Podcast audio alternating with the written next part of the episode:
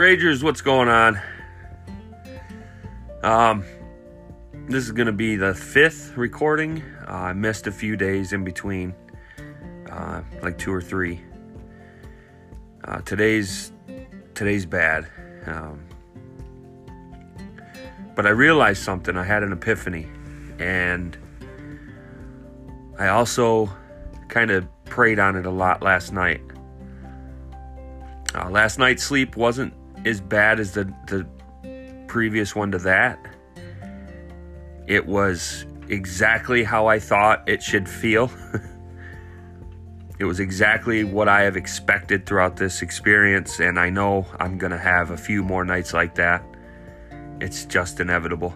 Um, why I kind of stressed in the beginning to have some type of sleep process because sleep is very important. Um, but it's also one of the hardest things to attain when you're going through something like this. Um, I was in the beginning microdosing.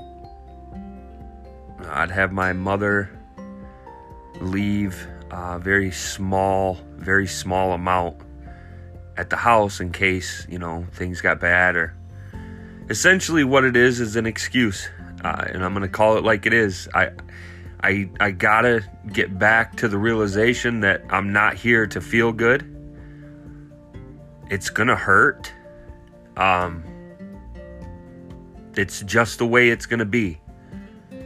And if i'm honest without getting too you know emotional about it it is one of the hardest things that you're to have to realize. Um, if you're fortunate enough, you will have a, a safe place, so to speak, to go uh, to, to go through this process. Uh, mine being my parents' house. But it's very easy to associate comfort, you know, and and peace here and, and want to maintain that, which is my issue. Uh, but I'm not here to feel good right now.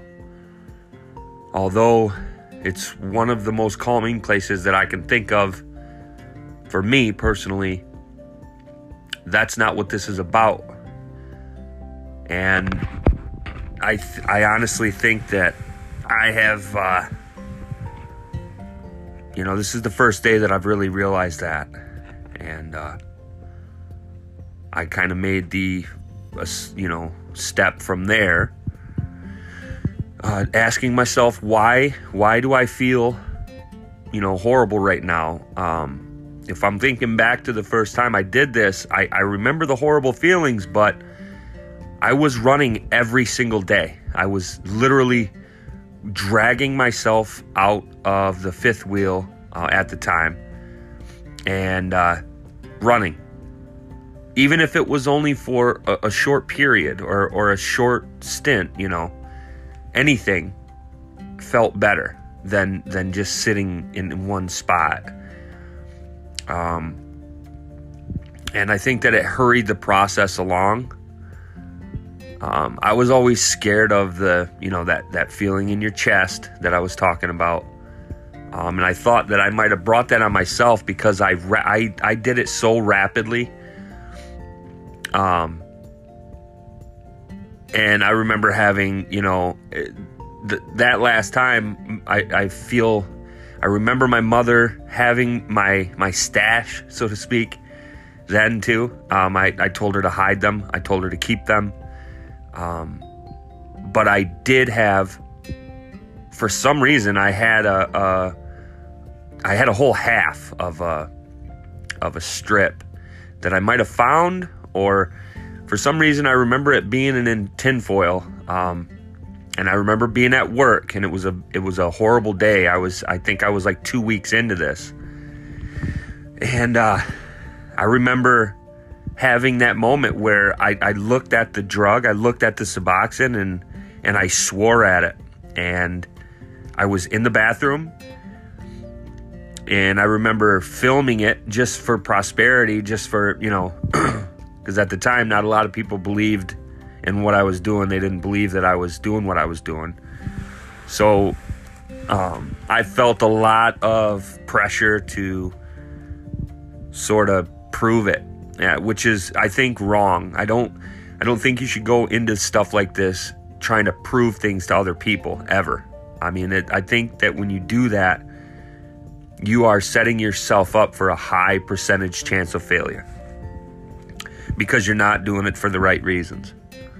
And uh, I think that's one of my downfalls uh, earlier. I think that's what it was. And excuse me, but I, I, I digress here. I, I remember taking the, the half of a film and throwing it in the toilet and flushing it. And then gutting out the rest of the day. And then eventually the hour long drive back to Port Huron from Metro Detroit, which I, I don't know how I even made it. I don't know how I drove all that time feeling the way that I did.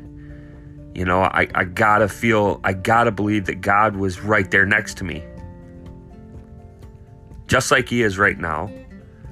Um, but I don't, I guess I, I still carry that shame, I guess. Um, that that I struggle with that's that's starting to get better. It is getting a little bit better.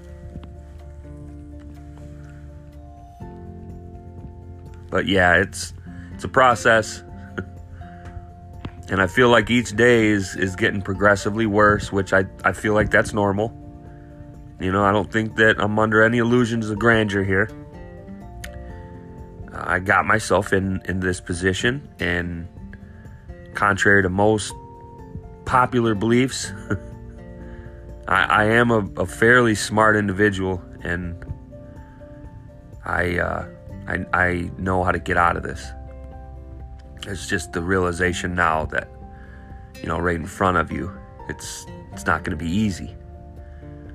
It wasn't meant to be. You know, you can talk a big game, but when you're faced, when you're actually face to face with with your demons, it's it's rough, and uh, I get it. I understand, and it's why I'm doing this this podcast. You know, maybe it's not so eloquent and and put together, but it's raw and uncut, and I'm not I'm not hiding anything from anybody and I feel like that's the only way that this is going to work 100% this this time because there's no there's no going back. It's no it's no return. I can't do that. I, I would rather die than than go back to what I, I was doing and and my lifestyle choices. So here's to it. I'm gonna go in about excuse me. I'm gonna go in about maybe 15 to 20 minutes, get get ready, get stretched out as much as my old body will let me. And I'm to take a run. I'm to start off slow and see where that takes me and we'll go from there.